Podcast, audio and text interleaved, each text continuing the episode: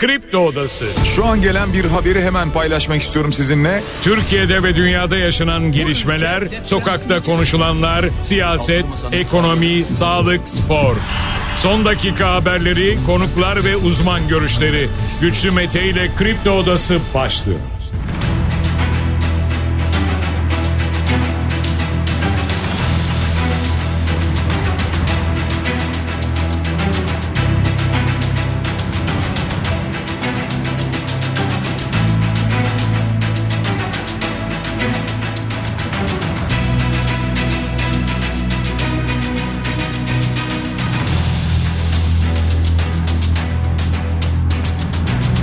Şubat çarşamba sabahından Kafa Radyo'dan Kripto Odası'ndan tüm Türkiye'ye yurt dışında bizi dinleyen dinleyicilerimize günaydın. Hepinize sağlıklı ve güzel bir gün dileyerek başlıyoruz programımıza her sabah olduğu gibi.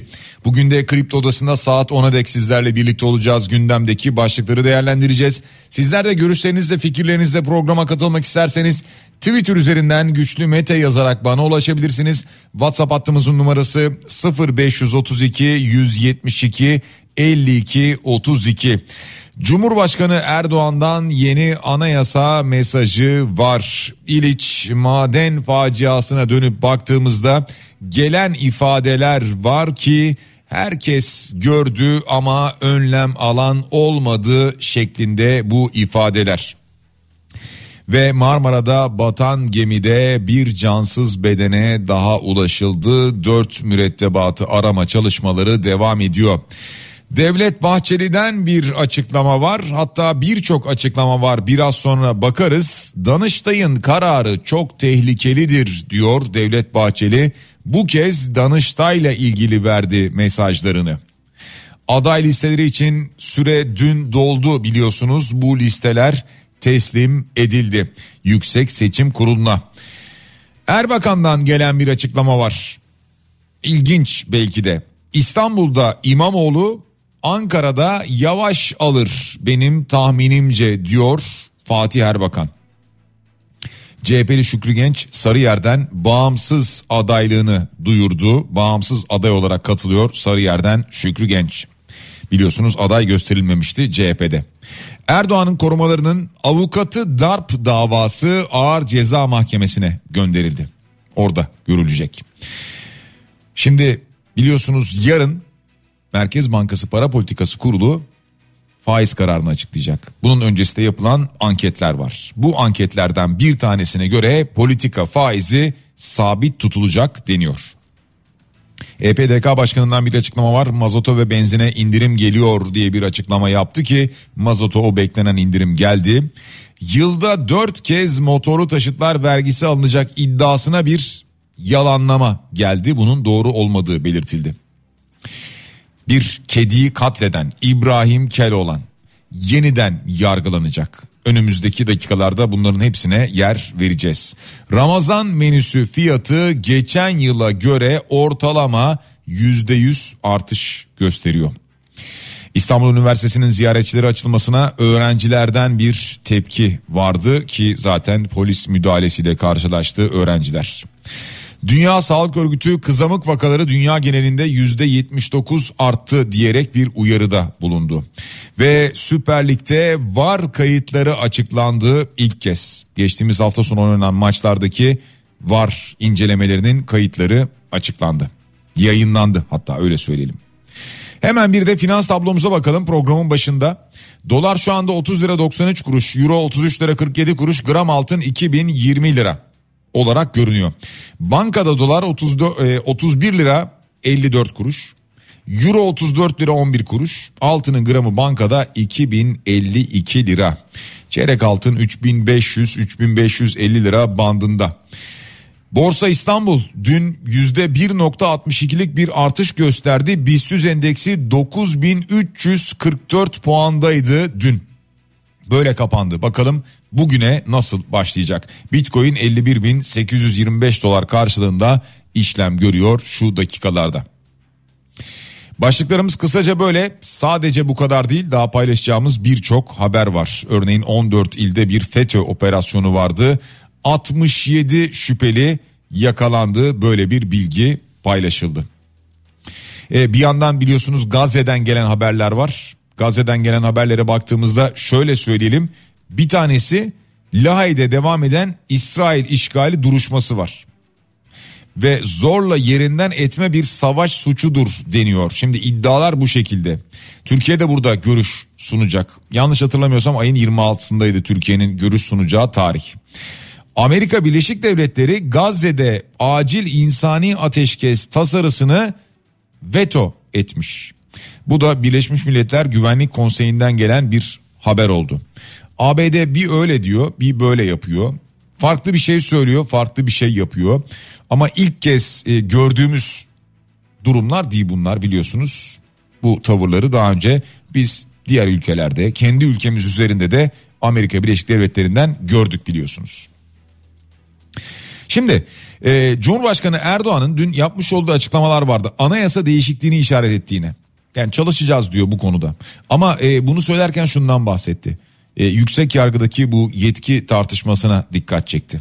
Bu konuda taraf değiliz ama hakem mevkiindeyiz diye bir açıklama yaptı. Ee, ve anayasaya göre her birinin görev alanı farklı olan yüksek yargı kurumlarının arasındaki ihtilafı gidermek mecburiyetinde olduklarını söyledi. Evet e, ihtilafı gidermek çok gerekli bir şey doğru ama Türkiye'de bir anayasa var. O anayasaya da uymak gerekiyor. Yani anayasa mahkemesi mesela anayasaya göre karar veriyor ama anayasa mahkemesinin kararına yani anayasaya uyulmuyor aslında. Yani bu ihtilaf e, daha sonra işte Yargıtay'a gidiyor. Yargıtay kabul etmem diyor falan. Veya işte çeşitli yargı organlarının üyeleri zaman zaman siyasiler tarafından çok sertçe eleştiri sınırları ötesinde eleştiriliyor. Bunlar yaşanıyor. Ee, yeni anayasa mümkün olmasa bile yargıdaki sorunu giderecek bir anayasa değişikliği için uzlaşma yollarını arayacağız diyor Erdoğan yapmış olduğu açıklamada. Ee, yani buradaki işaret yeni anayasa değil anayasadır yani. Evet yeni bir takım düzenlemeler yapılması gerekirse yapılır doğru olabilir. E, ama Türkiye e, kuruluş ayarlarından ne kadar çok uzaklaşırsa o kadar çok hata yapıyor. Ya bunu daha önce defalarca yaşadık. Ve daha sonra tekrar e, kuruluş ayarlarına dönüp diyoruz ki ha ya şöyle olsaydı daha iyiydi böyle olsaydı daha iyiydi. Ya işte mesela e, Montre Boğazlar Antlaşması. Bir ara nasıl eleştirildi hatırlayın. E, bu eleştiriler üzerine denizciler, komutanlar, amiraller bir yazı paylaştılar. Vay efendim siz bunu nasıl eleştirirsiniz diye onlara gözaltılar tutuklamalar falan geldi hatırlayın. Ya bunlar yaşandı. Sonra Rusya-Ukrayna savaşı çıkınca ya bak Montreux ne kadar gerekliymiş bizim hayatımızı kurtardı. Şimdi e, rahatlıkla bir diğer ülkeye boğazı kullanamazsın geçemezsin diyebiliyoruz. Montreux kurtardı bizi dedik. Yani neyse ya bunun gibi binlerce örnek var önümüzde. Devam ediyoruz. Biz bütün bunları konuşurken madende Erzincan'da İliç'te 9 işçinin toprak altında olduğunu hala unutmayalım. Ee, bir ulaşma imkanı da olmadı biliyorsunuz. Aynı zamanda orada çalışmalar da durduruldu. Arama tarama çalışmaları da durduruldu. Çünkü yeni bir heyelan ihtimali var. Şimdi bakın sevgili dinleyiciler e, 6 kişi vardı tutuklanan onların ifadelerinden dün kısmen bahsettik ama netice itibariyle e, hep şunları söylüyorlar. Diyorlar ki alınması gereken işte çeşitli cihazlar vardı. İşte radar vesaire cihazı, e, acil uyarı sistemleri gibi şeyler. Bunlar alınmadı diyorlar. Olayın olduğu güne kadar bir gün öncesine kadar sürekli uyarılarda bulunduk diyorlar. İhmallerden bahsettik diyorlar. Bütün bunları anlattık. Fakat olay olmadan bir gün öncesine kadar hiçbir tedbir alınmadı diyorlar patlamalar yapıldı diyorlar ya. Bir gün öncesinde. Bir gün öncesinde. Yani bütün itirazlara rağmen, uyarılara rağmen yine patlama yapıldı deniyor. Ya iddialar bunlar. Yani ne kadar vahim olduğu ortaya çıkıyor. İşte e, dün de konuştuk mesela bir diğeri diyor ki hareketlenmeye başladığını fark ettim bölgeden koşarak uzaklaştım diyor mesela. İşte az önce bahsettiğimiz gibi iki radar ve iki robotik makina eksikti alınması gerekiyordu diyorlar. Alan genişlemesi için patlama çalışmaları devam etti diyorlar. Bu e, e, yarıkları çatlakları gösterdik diyor. Yani her ne kadar çatlak dense de ben yarık diyorum. Çünkü çok büyükçe bunlar. Yani böyle e, daha küçük çatlaklar var. Evet o görüntüleri gördüm ama büyük yarıklar var. Yani oraya bir çocuğu götürseniz der ki yani burada böyle bir şey var. Bu toprak bunun üstüne düşmez mi? Güvenli mi burası diye sorar herhalde. Yani netice itibariyle e, tutuklananların ifadelerinden ortaya şu çıkıyor. Aslında herkes bunun geleceğini gördü ama kimse önlem almadı. Yani netice bu çıkıyor ortaya. Ve orada şu an 9 can var. Ve aynı zamanda doğayı zehirliyor muyuz acaba? Ya bununla ilgili sorular sorulduğunda hemen yetkililer anında çıkıyorlar. Diyor ki hayır öyle bir şey yok. E, tüm testler yapıldı vesaire falan. Fakat Türkiye'nin geçmişinde öyle olaylar yaşadık ki biz o çıkan yetkililerin neler söylediğini. Onlar söyledikten sonra bunların nasıl yıllar içerisinde yalan olduğunu gördük ki geçmiş tecrübeler bize inanmakta zorluk çektiriyor. Marmara'da batan gemi. Ee, bir kişinin daha burada e, cansız bedenine ulaşıldı. Biliyorsunuz ilk olarak e, aşçının cansız bedenine ulaşılmıştı. E, ardından e, bir kişiye daha ulaşıldı. Şu anda dört mürettebat aranıyor. Ki 51 metre derinlikte devam ediyor bu çalışmalar. Tabii e, geminin içinde de devam ediyor. Geminin çevresinde de yapılıyor anladığım kadarıyla bu çalışmalar. Dün Devlet Bahçeli Danıştay ile ilgili konuştu. Daha önce biliyorsunuz Anayasa Mahkemesi'ni sert dille eleştiriyordu. Dün de Danıştay 5. dairenin FETÖ'den ihraç edilen 387 hakim ve savcıyı tekrar mesleğe iade eden kararı çok tehlikelidir, çok sakıncalıdır, hukuki bir temeli yoktur diye bir açıklama yaptı e, Baylok yazışmalarında adı geçen terör örgütüne bağış yapan hakkında örgüt üyeliğinden işlem yapılan isimlerin olmasını bunların arasında nasıl izah edecektir dedi Danıştay'la ilgili böyle bir tepkisi vardı. Biliyorsunuz Cumhurbaşkanı Erdoğan'ın da bu konuda tepkisi vardı Danıştay'a hatta Anayasa Mahkemesi'ne ki son dönemde Anayasa Mahkemesi büyük tepkinin odağıydı. Şimdi Danıştay bu kez e, tepkinin odak noktasında yargı ne yapacak? Yani yargıçlar, e, savcılar e, kime göre nasıl karar alacaklar, karar verecekler? Yani tüm bu açıklamalardan büyük baskı altında olduklarını anlamıyor muyuz? Ya kimi bu baskıya boyun eğiyor gidiyor. Diyor ki ne yapayım? İşime gücüme bakarım. Daha doğrusu işime gücüme değil de e, en azından geçimime bakarım diyor. Kimi bu baskılara boyun eğmek istemiyor, sürülüyor vesaire falan filan. Yani ne yapacak? E, yargı dediğimizde evet çok e, saygı duyduğumuz e, bir organ doğru. E, yargı organı evet. Ama onlar da neticede insanlardan sizden bizden oluşuyor. Yani bu baskı altında nasıl çalışabiliyor bu insanlar? Nasıl çalışabilecekler veya? Devlet Bahçeli e, bir başka konuya daha değindi. Şimdi e, o cümleyi ben söyleyeceğim. Siz de hep beraber veya anlayacağız, anlamaya çalışacağız. Milletimizin sinir uçlarını tahriş eden, FETÖ'cülerle PKK'lılara alan açan, sözü geçen yüksek mahkemelerin sıra fiyat istikrarını hedef alan fiyat anarşistleriyle ilgili önleyici kararlar almaya geldiğinde 3 maymunu oynaması işgüzarlık ve ikiyüzlülüktür. Cümle bu. Yani neticede şunu söylüyor anladığım kadarıyla bu işte fiyat anarşistleri dediği e, fiyat artıran fahiş fiyat uygulaması yapanlardan bahsediyor herhalde. Ya yani onlarla yasa niye mücadele etmiyor gibi bir sorusu var anladığım kadarıyla. Devam ediyoruz. Bu arada yine Devlet Bahçeli Murat Kurum'la ilgili de konuştu aynı zamanda. Ee, Murat Kurum'a da sahip çıkan bir mesajı vardı Devlet Bahçeli'nin. Sayın Kurum görevini layıkıyla yapmıştır diyor. Devam edelim. Biliyorsunuz aday listeleri için süre dün doldu. e, saat 17'de sona erdi. İşte o oyunu e, pardon listesini verdi vermedi tartışmaları vardı. İşte özellikle DEM Parti ile ilgili İstanbul'da katılamaz mı vesaire falan denirken neyse sonra bu iş çözüldü.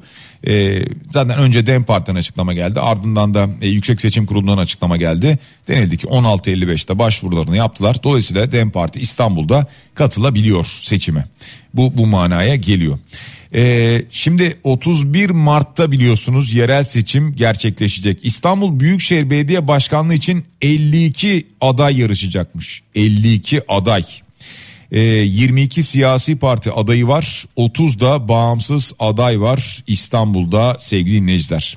Ya yani şunu tahmin edebiliyoruz ama e, yarış Ekrem İmamoğlu ile Murat Kurum arasında geçecek. E, tabii kim ne kadar e, oy alır, ne kadar daha fazla oy alır onu 31 Mart gecesi göreceğiz. Ama e, Fatih Erbakan'ın değerlendirmeleri, açıklamaları vardı. Şimdi o kanattan gelen bu tarz açıklamalar dikkat çekti tabii. Neden? Çünkü e, özellikle CHP ile ilgili konuştu. Bizim değerlendirmemiz İstanbul'da Ekrem Bey'in daha şanslı olduğu kazanabileceği yönünde dedi. Özellikle Fatih Üsküdar, Eyüp gibi ilçelerde sürpriz yapabilirler dedi.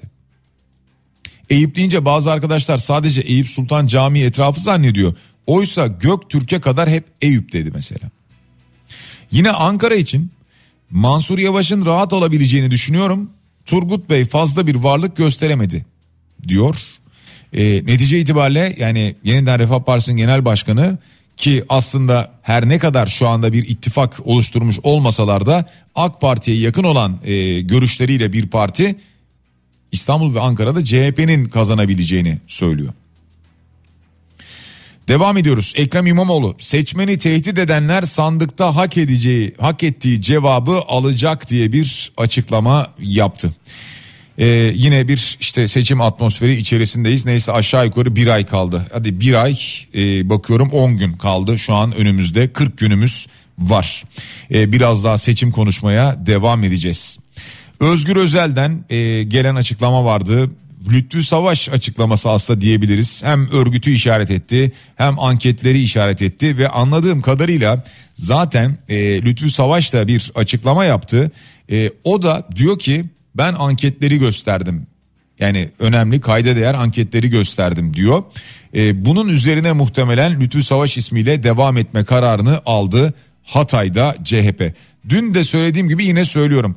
Bunu 1 Nisan sabahı konuşuruz. Yani e, CHP almış olduğu bu kararda vermiş olduğu bu kararda haklı mıydı haksız mıydı? Çünkü muhaliften de muhalif kesimden de gelen çok fazla eleştiri var. CHP haklı mı değil mi onu 1 Nisan sabahı göreceğiz. E, çünkü şu nedenle söylüyorum bunu. E, zaman zaman bu ülkede çeşitli olaylar yaşandı. Dendi ki işte şu bölgeden e, işte iktidar partisine asla oy çıkmaz göreceksiniz vesaire falan. Şu olay yaşandı bu olay yaşandı falan dendi. Ama değişen bir şey olmadığını gördük mesela. Ya benzerini burada da görecek miyiz Hatay'da? Ee, diyor ki yani bir göndermesi var ama diyor ki sizin için en önemli kim? Aileniz, eşiniz, anneniz, babanız, çocuklarınız. Bunu kime teslim edersiniz? Güvenilir birine teslim edersiniz diyor. Kendisinden bahsediyor. Bu güven de parayla olmuyor, şöhretle olmuyor, şarkı söylemekle olmuyor, top oynamakla e, olmuyor diyor. Yani burada bir Gökhan Zan göndermesi var. Orada e, biliyorsunuz Türkiye İşçi Partisi'nden e, rakibi Gökhan Zan e, şu anda e, Lütfü Savaş'ın.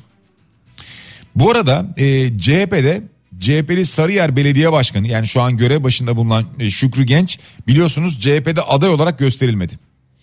Ee, bunun üzerine seçime bağımsız girme kararı aldı. Şimdi e, bir de bunu göreceğiz. Yani bunu göreceğiz derken 1 Nisan sabahı e, CHP'nin Sarıyer adımının işe yarayıp yaramadığını göreceğiz. İşte 1 Nisan sabahı bu belli olacak. Ee, Şükrü Genç burada kazanır mı kazanamaz mı? Tek başına bağımsız aday olarak kazanır mı kazanamaz mı?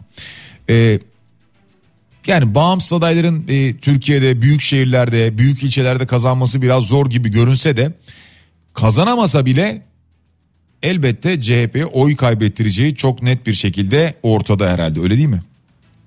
Bir dinleyicimiz diyor ki Çernobil zamanında radyasyon tehlikesi yok diyerek çay bile içildi çay diyor bu memlekette. Evet bakan çay içmişti. İsmail Usta göndermiş bu mesajı. Ya ben o tip örneklere artık girmedim ben de. E, bundan önceyle e, ilgili örnek çok var. İzmit Belediye Başkanı Fatma Kaplan Hürriyet adaylıktan çekildi. CHP İzmit Belediye Başkanı. Neden? İlçe Başkanı Gökhan Ercan'la belediye meclisine ilişkin yaşadığı tartışmanın ardından adaylıktan çekilmiş. E, CHP'de İzmit Belediye Başkan adayı adaylıktan çekildi. E, Dem Parti'nin İzmir adayları belli oldu bu arada. E, eş başkan adayları Akın Birdal ve Tülay Aslan oldu. E, Dem Parti listesini teslim edince bu da net bir şekilde ortaya çıktı. E, yarın Merkez Bankası para politikası kurulu biliyorsunuz politika faizini açıklayacak. E, bu ay politika faizini sabit tutması bekleniyor bazı anketlerde. Mesela e, Bloomberg'in yapmış olduğu bir anket var ki biliyorsunuz son olarak yüzde 45'ti. %45 seviyesinde sabit tutması bekleniyor bu ankete göre. Zaten yarın e, tahminen hani bu saatler diyeceğim ama 9.23'te değil e, saat 14 civarında gelir. Yarın öğleden sonra zaten e, bu faiz kararını göreceğiz. EPDK'dan bir açıklama var. E, Enerji Piyasası Düzenleme Kurumu Başkanı Mustafa Yılmaz'dan bir açıklama var ki e, motorinle benzinde bir indirim yaşanacağı bilgisini vermişti. Ki nitekim o indirim motorine geldi. 1 lira 25 kuruşluk bir indirim oldu. E, benzine de 1 lirayla 1,5 lira arasında bir indirim gelecek mesajı vardı. Muhtemelen herhalde bu gece yarısından itibaren ya da e, yarın bununla ilgili haberler de gelmeye başlar. Ee, Süper Lig'de VAR kayıtlarının açıklandığını söylemiştik program başında ki 26. haftada oynanan maçların ardından işte VAR hangi pozisyonlarda inceleme yaptıysa buna ilişkin kayıtlar açıklandı. Video görüntüler var, ses kayıtları var. E, dolayısıyla VAR'da neler konuşuluyormuş diye baktığınızda bunları görebiliyoruz ve aynı zamanda dinleyebiliyoruz. Ha bunlar üzerinden ayrı bir e, tartışma çıkacaktır. Ayrı bir polemik yaşanacaktır ama var kayıtları yayınlansın isteniyordu. İşte yayınlandı. Sevgili dinleyiciler bir reklam aramız var. Reklamların ardından yeniden buradayız. Kripto Odası devam ediyor. Reklamların ardından yeniden sizlerle beraberiz. Gündemdeki başlıkları değerlendirmeye devam ediyoruz. Şimdi İstanbul'da kentsel dönüşüm projesinin mahkemede olduğuna dair dünden gelen haberler vardı. Yani bu ne anlama geliyor? Yeniler aslına bakarsanız hepsi için değil tabii bir kısmından bahsediyoruz. Eskisinden daha da beter durumda eskisinden çürük durumda. Dün İstanbul Bahçeli Evler'deki görüntüleri muhtemelen izlemişsinizdir diye tahmin ediyorum ama izlemeyenler için de söyleyelim. İstanbul Bahçeli Evler'de bir sitede evlerin yenilenmesi için bir müteahhit firmayla anlaşma yapılıyor. Ardından evler yapılmaya başlanıyor. Ancak mülk sahiplerine göre bu raporlar yeni çıkartılan raporlar yeni evlerin eskisinden daha dayanıksız olduğunu ve eksik malzeme kullanıldığını gösteriyor. Yani bakıyoruz raporlar içerisinde göçme durumu belirlenmiştir diyor mesela üniversite raporu. Veya projede olması gereken demirlerin yarısı yok var raporlar içerisinde bu yazıyor. Yani yeni bina eskisinden daha çürük çıkıyor. Hatta işte orada mağdurlardan birisi diyor ki burası şu an inşaat değil tabuttur diyor. Yani biz bu kafayı yenilemediğimiz sürece aklı değiştirmediğimiz sürece bu inşaatları liyakat sahibi kişilere yaptırmadığımız ve denetlettirmediğimiz sürece benzer şeyleri demek ki senelerce yaşamaya devam ederiz. Yani öncesinden hiç ders almadan sadece para peşinde koşarak anı günü kurtarmaya çalışarak biz daha binlerce kez ölürüz, on binlerce kez ölürüz. İşte burada çok net örneği var maalesef.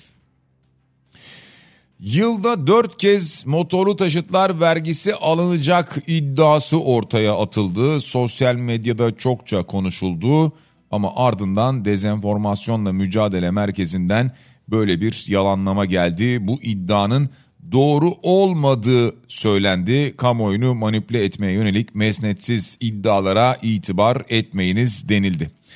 Ee, evet zaman zaman böyle çeşitli iddialar ortaya atılıyor.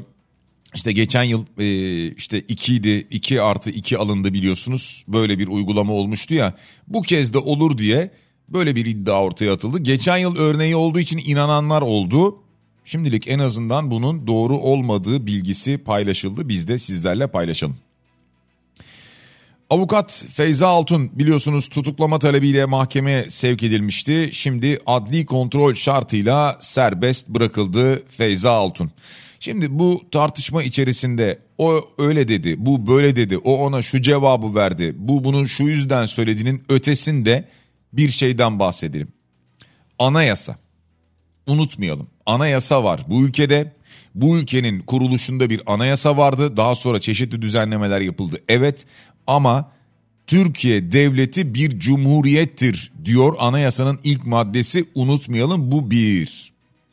İkincisi ikinci madde Türkiye Cumhuriyeti toplumun huzuru, milli dayanışma ve adalet anlayışı içinde insan haklarına saygılı, Atatürk milliyetçiliğine bağlı, başlangıçta belirtilen temel ilkelere dayanan demokratik, laik ve sosyal bir hukuk devletidir. Neymiş? Demek ki bir hukuk devletiymiş, bir sosyal devletmiş, bir demokratik devletmiş ve laik bir devletmiş. Değil mi? Anayasanın ikinci maddesi. Üçüncü madde Türkiye devleti ülkesi ve milletiyle bölünmez bir bütündür. Dili Türkçedir. Bayrağı şekli kanununda belirtilen beyaz ay yıldızlı bayraktır. Milli Marşı İstiklal Marşı'dır. Başkenti Ankara'dır. Bunlar üzerine de zaman zaman çeşitli tartışmalar gördük çünkü. Ve aynı zamanda ne deniyor? Anayasanın birinci maddesindeki devletin şeklinin cumhuriyet olduğu hakkındaki hükümle ikinci maddesindeki cumhuriyetin nitelikleri ve üçüncü maddesi hükümleri değiştirilemez ve değiştirilmesi teklif edilemez diyor. Ya o yüzden şu e, bazen basit e, tartışmaların içerisinde sıkışıp kalıyoruz. Sıkışıp kalmayalım. Anayasa var önümüzde. Anayasaya bakalım. Ondan sonra yolumuza devam edelim. AK Parti ve MHP'nin oylarıyla mülakat kaldırılsın önergesine red çıktı sevgili dinleyiciler. Mülakatın kaldırılması için bir araştırma önergesi verilmişti. Biliyorsunuz kamuda alımlarda, işe alımlarda mülakat konusu çokça gündeme geliyor çünkü. İşte bu reddedilmiş önerge AKP ve MHP'nin oylarıyla. Ee, Gelecek Partisi e, grubu vermiş bu önergeyi. Ya genelde zaten biliyorsunuz e, eğer işte AK Parti veya MHP'den değilse önerge e, AK Parti ve MHP'nin oylarıyla reddediliyor zaten. Yani bu bilmediğimiz bir şey değil. Bugüne kadar ilk kez yaşadığımız bir şey değil.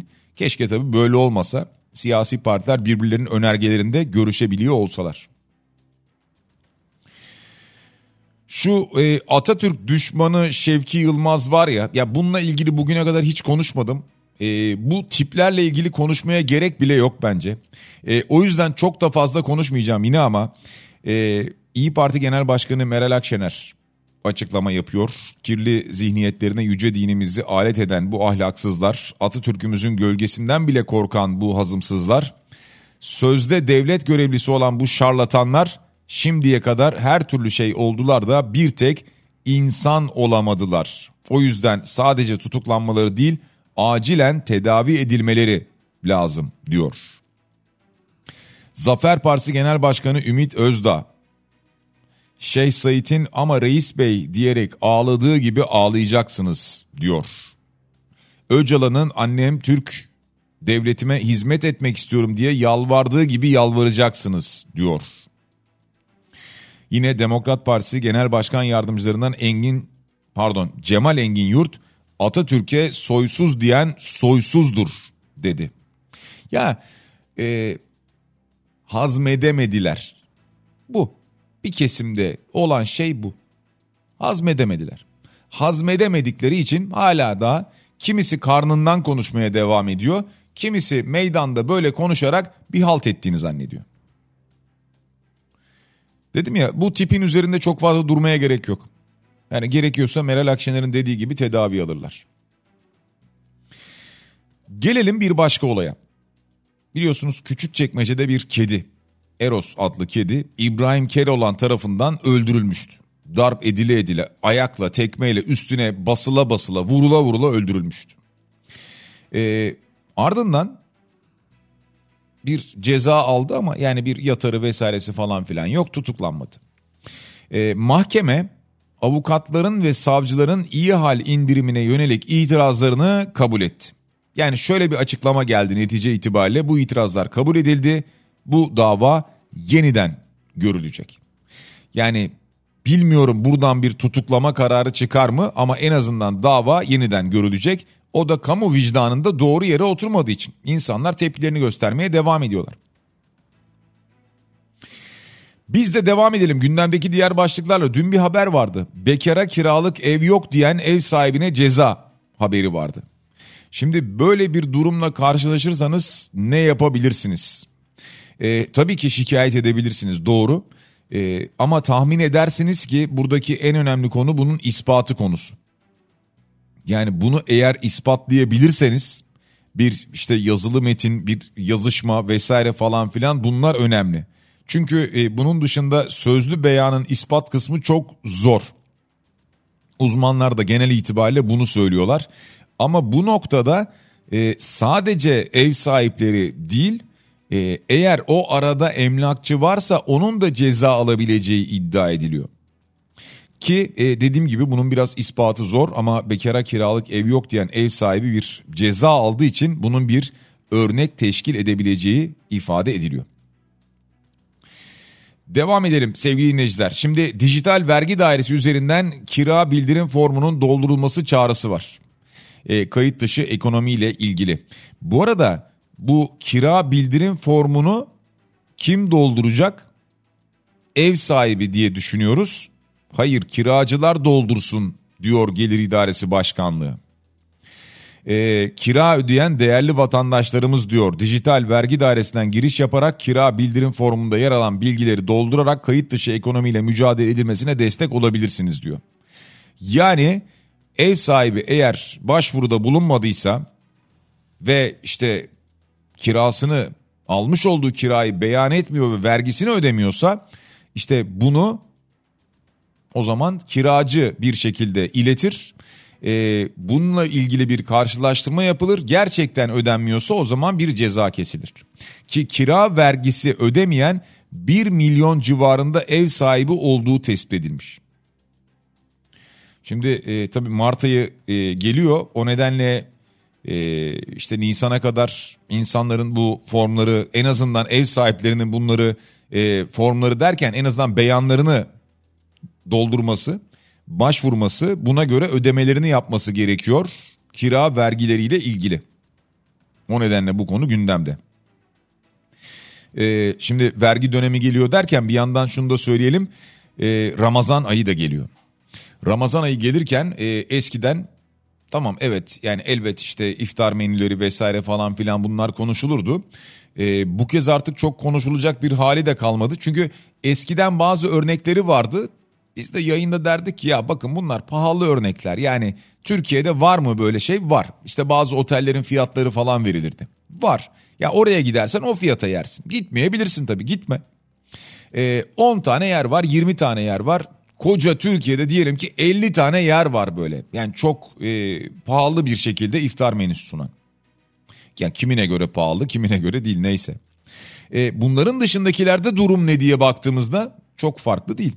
Ya şimdi e, geçtiğimiz yıl işte mesela klasik bir menüden bahsediyorum ben. Yani herhangi bir lokantaya gittiğinizde oradan bahsediyorum. Geçen yıl aşağı yukarı mesela 400 lira civarında olan e, akşam işte iftar menüleri şimdi bu yıl baktığımızda 800 lira 1000 lira civarında olacak gibi görünüyor. E, yapılan haberlerde bu yönde. Hatta işte 5 bin liraya kadar çıkıyor deniyor. Hadi 5 bin lirayı geçtik biz. Ama geçen yılın e, iki katı oranında bir artış olduğunu anlıyoruz gelen rakamlardan fiyatlardan. İstanbul Üniversitesi öğrencilerinden bir tepki var biliyorsunuz.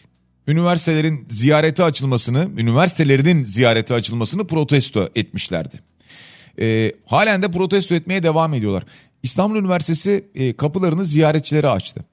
E, içeriye yabancılar girmeye başladı. Değişik değişik tipler girmeye başladı. Öğrenciler rahatsız oldular. Hatta o girenler biliyorsunuz üniversite binalarının içine girdiler. Hatta dersliklere kadar girdiler. Öğrenciler dediler ki bunlar kim? Nereden geliyorlar? Niye dersliklere giriyorlar? Niye üniversite binasının içinde geziyorlar? Tanımadığımız insanlar. Öğrenci değiller, e, öğretmen değiller neyse. Haklı değiller mi tepkilerinde? E, dün bu tepkiyi göstermek için bir yürüyüş yapmak istediler ama tahmin edersiniz ki polisin müdahalesiyle karşılaştılar. E, şu Beyazıt'ta o ana binada ben de okudum. E, senelerce gittik oraya geldik. E, o yıllarda da farklı eylemler vardı. E, o zamanlarda da yine polis müdahaleleri olurdu. Fakat okulun binasından o büyük kapı vardır ya e, giriş. Oradan içeri işte kimlik göstererek bile zor girerdik yani. Ya eskiden böyleydi. E, öğrenci olduğun halde giremezdin. Şimdi öğrencilerin bulunduğu alana yabancılar giriyor. Yani ziyaretçi diye. E, orası işte kampüs alanı orası ya. Yani sadece binanın içi değil ki binanın dışı da kullanılır orada. Yani öğrenciler orada e, işte e, bahçeyi kullanır, alanları kullanır, e, ne bileyim banklarda oturur, e, daha e, hava uygun olduğu zamanlarda çimlerin üstünde otururlar. Ya şimdi orada tanımadıkları insanlar kim, neden girmiş, nasıl girmiş bilinmiyor. Sözüm ona ziyaret. Devam ediyoruz. Biz bunları konuşuyoruz ya. Elon Musk'ın beyin çipi deneyinden bir haber geldi dün. Zihniyle bu bilgisayar mouse'u var ya bilgisayar faresi var ya zihniyle bunu hareket ettirebilmiş. Yani e, biz neleri konuşuyoruz dünya nelerin peşinde zihniyle acaba e, bir e, işte cihazı kontrol edebilir mi harekete geçirebilir mi dünya şu anda bunun peşinde. Peki bir hatırlatmamız var. Ee, dünya Sağlık Örgütü uyarıda bulunmuştu. Kızamık vakaları dünya genelinde %79'luk bir artış gösterdi dedi. Uyarı bu yöndeydi sevgili dinleyiciler. Biz artık yavaş yavaş programın sonuna yaklaşıyoruz. Mümkün olduğunca tüm başlıkları yine bir program içerisinde sizlerle paylaşmaya gayret ettik. Ee, Cenk'e teşekkür ediyoruz. Biraz sonra Altekma grubun katkılarıyla hazırlanan Bediye Ceylan Güzelce ile Güzel Şeyler programı başlayacak sevgili dinleyiciler. Saat 10'dan 12'ye dek güzel haberler e, duyacaksınız e, Kafa Radyo'da genel itibariyle. Yarın sabah yeniden buluşana dek hepinize sağlıklı ve güzel bir gün diliyorum. Şimdilik hoşçakalın.